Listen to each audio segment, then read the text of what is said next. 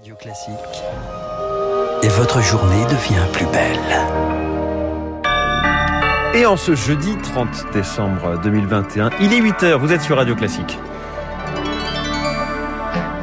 La matinale de Radio Classique avec François Geffrier. Le masque de nouveau obligatoire dans les rues à Paris. Interdiction de danser pour le réveillon dans les bars. De nouvelles mesures face à l'explosion des contaminations, un raz-de-marée, assure le gouvernement. Des contaminés et beaucoup de cas contacts. Peut-on continuer à tester autant? Non, répondent certains spécialistes, vous l'entendrez. Et puis un chèque pour faire revenir les expats au pays. La Croatie a perdu 10% de sa population en 10 ans. Éclairage à la fin de ce journal. Après ce journal, élection piège à contamination. Au-delà du risque et de la question des meetings, les annuler, les maintenir, Arthur Berda du Figaro, dans son édito, va nous parler du débat politique, le grand disparu du moment du fait de la remontée pandémique. Puis l'invité de la matinale, Pascal Horry, l'historien et académicien, dans un quart d'heure, avant la revue de presse de Marc Bourreau à 8h30. Soyez les bienvenus, c'est votre radio, c'est Radio Classique. Radio Classique. Baptiste Gabory, il va falloir s'y réhabituer, le masque de retour dans les rues à Paris. Annonce hier soir de la préfecture de police, masque obligatoire en extérieur et ce, dès demain matin pour toutes les personnes de plus de 11 ans, à l'exception des cyclistes ou des joggeurs. En cause donc l'explosion des contaminations en France, 208 000 cas recensés ces 24 dernières heures.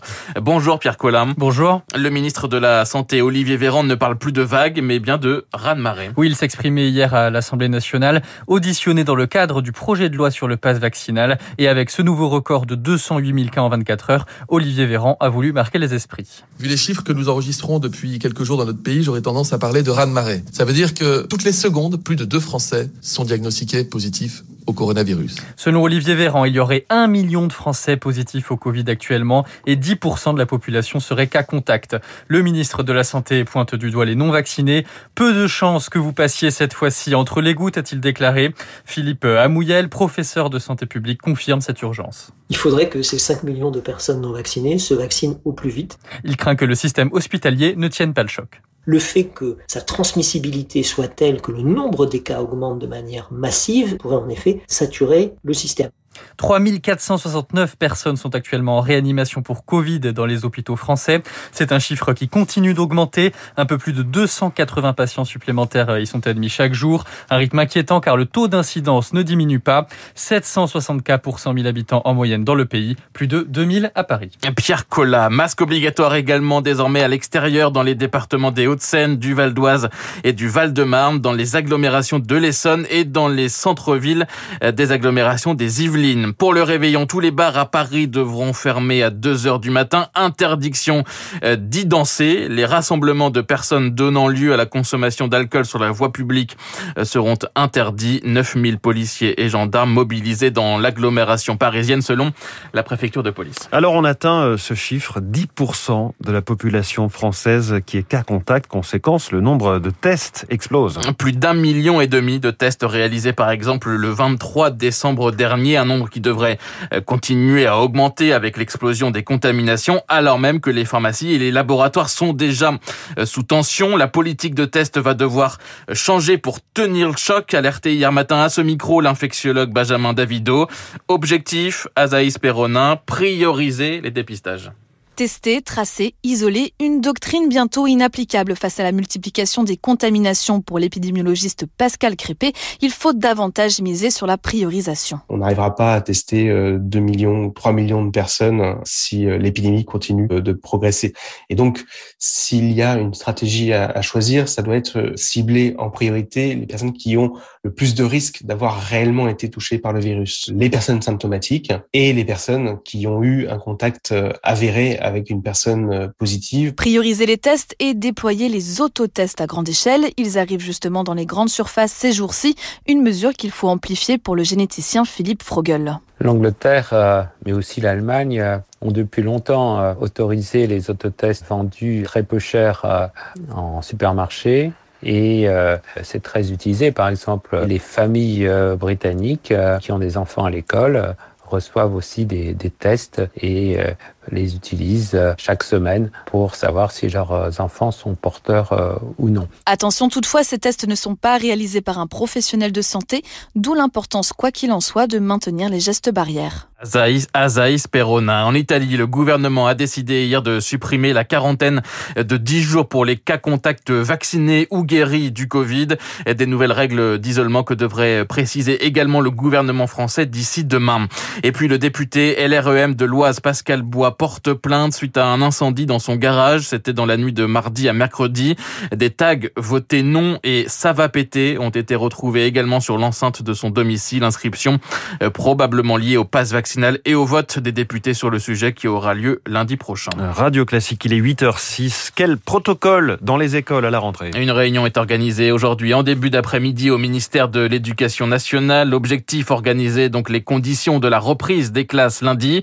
Il y a deux jours, le ministre Jean-Michel Blanquer évoquait la possibilité de faire tester les élèves plusieurs fois lorsqu'un cas de Covid était détecté dans une classe. Un nouveau protocole pas encore acté. Certains enseignants grincent des dents. Le syndicat SNES FSU a décidé de déposer un préavis de grève pour la rentrée. Sa secrétaire générale Sophie Vénétité. Ça semble assez incompréhensible, voire dangereux, de reprendre avec exactement le même protocole, alors même que euh, la situation sanitaire s'est considérablement dégradée. Que va-t-il en être de la politique de test dans les collèges et les lycées? On ne teste quasiment plus euh, depuis euh, le mois de septembre, donc on attend des éclaircissements sur ce point-là. Face aux variants Omicron et, et la nécessité de se protéger davantage, on entend les scientifiques qui disent que le masque FFP2 serait très certainement beaucoup plus efficace. On sent bien l'inquiétude des collègues qui montent, peut-être qu'il euh, y aura besoin euh, de se mobiliser très vite. En tout cas, c'est ça qui nous a amené à, à déposer ce préavis de grève.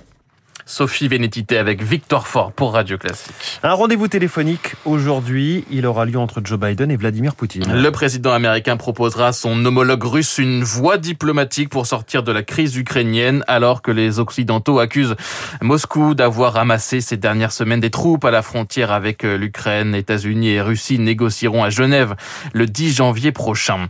Et Ghislaine Maxwell reconnu coupable de crimes sexuels, notamment de trafic de jeunes filles mineures au bénéfice de son ex-compagnon Jeffrey Epstein qui s'est lui suicidé en prison en 2019. L'ancienne mondaine britannique était euh, jugée depuis plusieurs semaines euh, par un, tribunal de New York. Et puis le cercueil de Desmond Tutu est arrivé ce matin à la cathédrale Saint-Georges du Cap pour que le grand public puisse lui rendre hommage. Desmond Tutu, euh, figure de la lutte anti-apartheid en Afrique du Sud, décédé dimanche matin à l'âge de 90 ans. On connaissait le slogan manger 5 fruits et légumes par jour. Il va falloir euh, s'habituer à celui-ci. Pensez à covoiturer. Ce message sera présent sur les publicités automobiles à partir du 1er mars prochain. Ce message ou d'autres comme pour les trajets courts, privilégiez la marche ou le vélo ou encore au quotidien prenez les transports en commun. Objectif favoriser le développement des mobilités douces. C'est une bonne nouvelle, réagit Tony Renucci, président de l'association écologiste Respire. C'est une très bonne chose de mettre en place euh, ces publicités parce que je pense qu'il faut maintenant aussi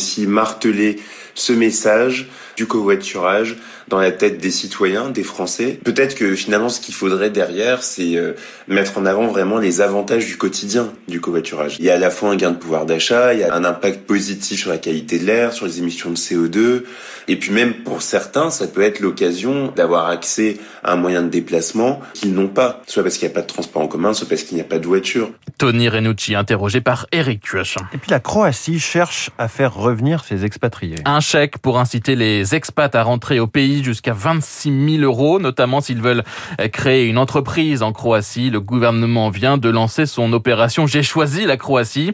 Entre la baisse de la natalité et une forte émigration, le pays a perdu en 10 ans 10% de sa population, des jeunes notamment, partis chercher une vie meilleure en Europe. Elodie Wilfried. Elle y est née, elle y a grandi et pourtant Tena n'a jamais imaginé son futur en Croatie. La jeune femme de 29 ans s'est installée à Paris en 2019 pour suivre un master de design et surtout prétendre à un meilleur niveau de vie.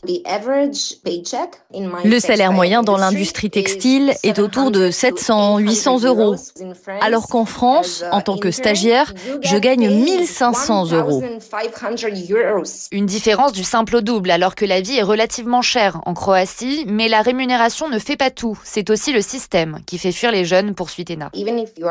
Même si vous êtes qualifié, vous n'avez presque aucune chance de trouver du travail à cause du népotisme et du favoritisme. Si le gouvernement m'offrait même 150 000 euros pour rentrer, je n'y réfléchirais même pas.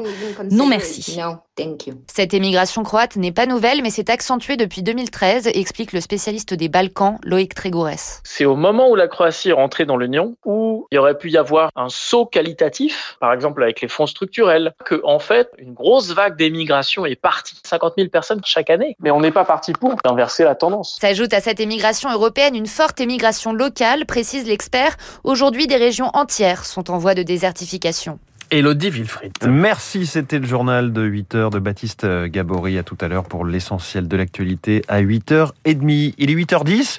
Dans un instant, à quoi peut ressembler une campagne présidentielle sous Covid? On a vu euh, les municipales, les régionales, d'accord, mais une présidentielle quand même. L'édito politique d'Arthur Berda à suivre.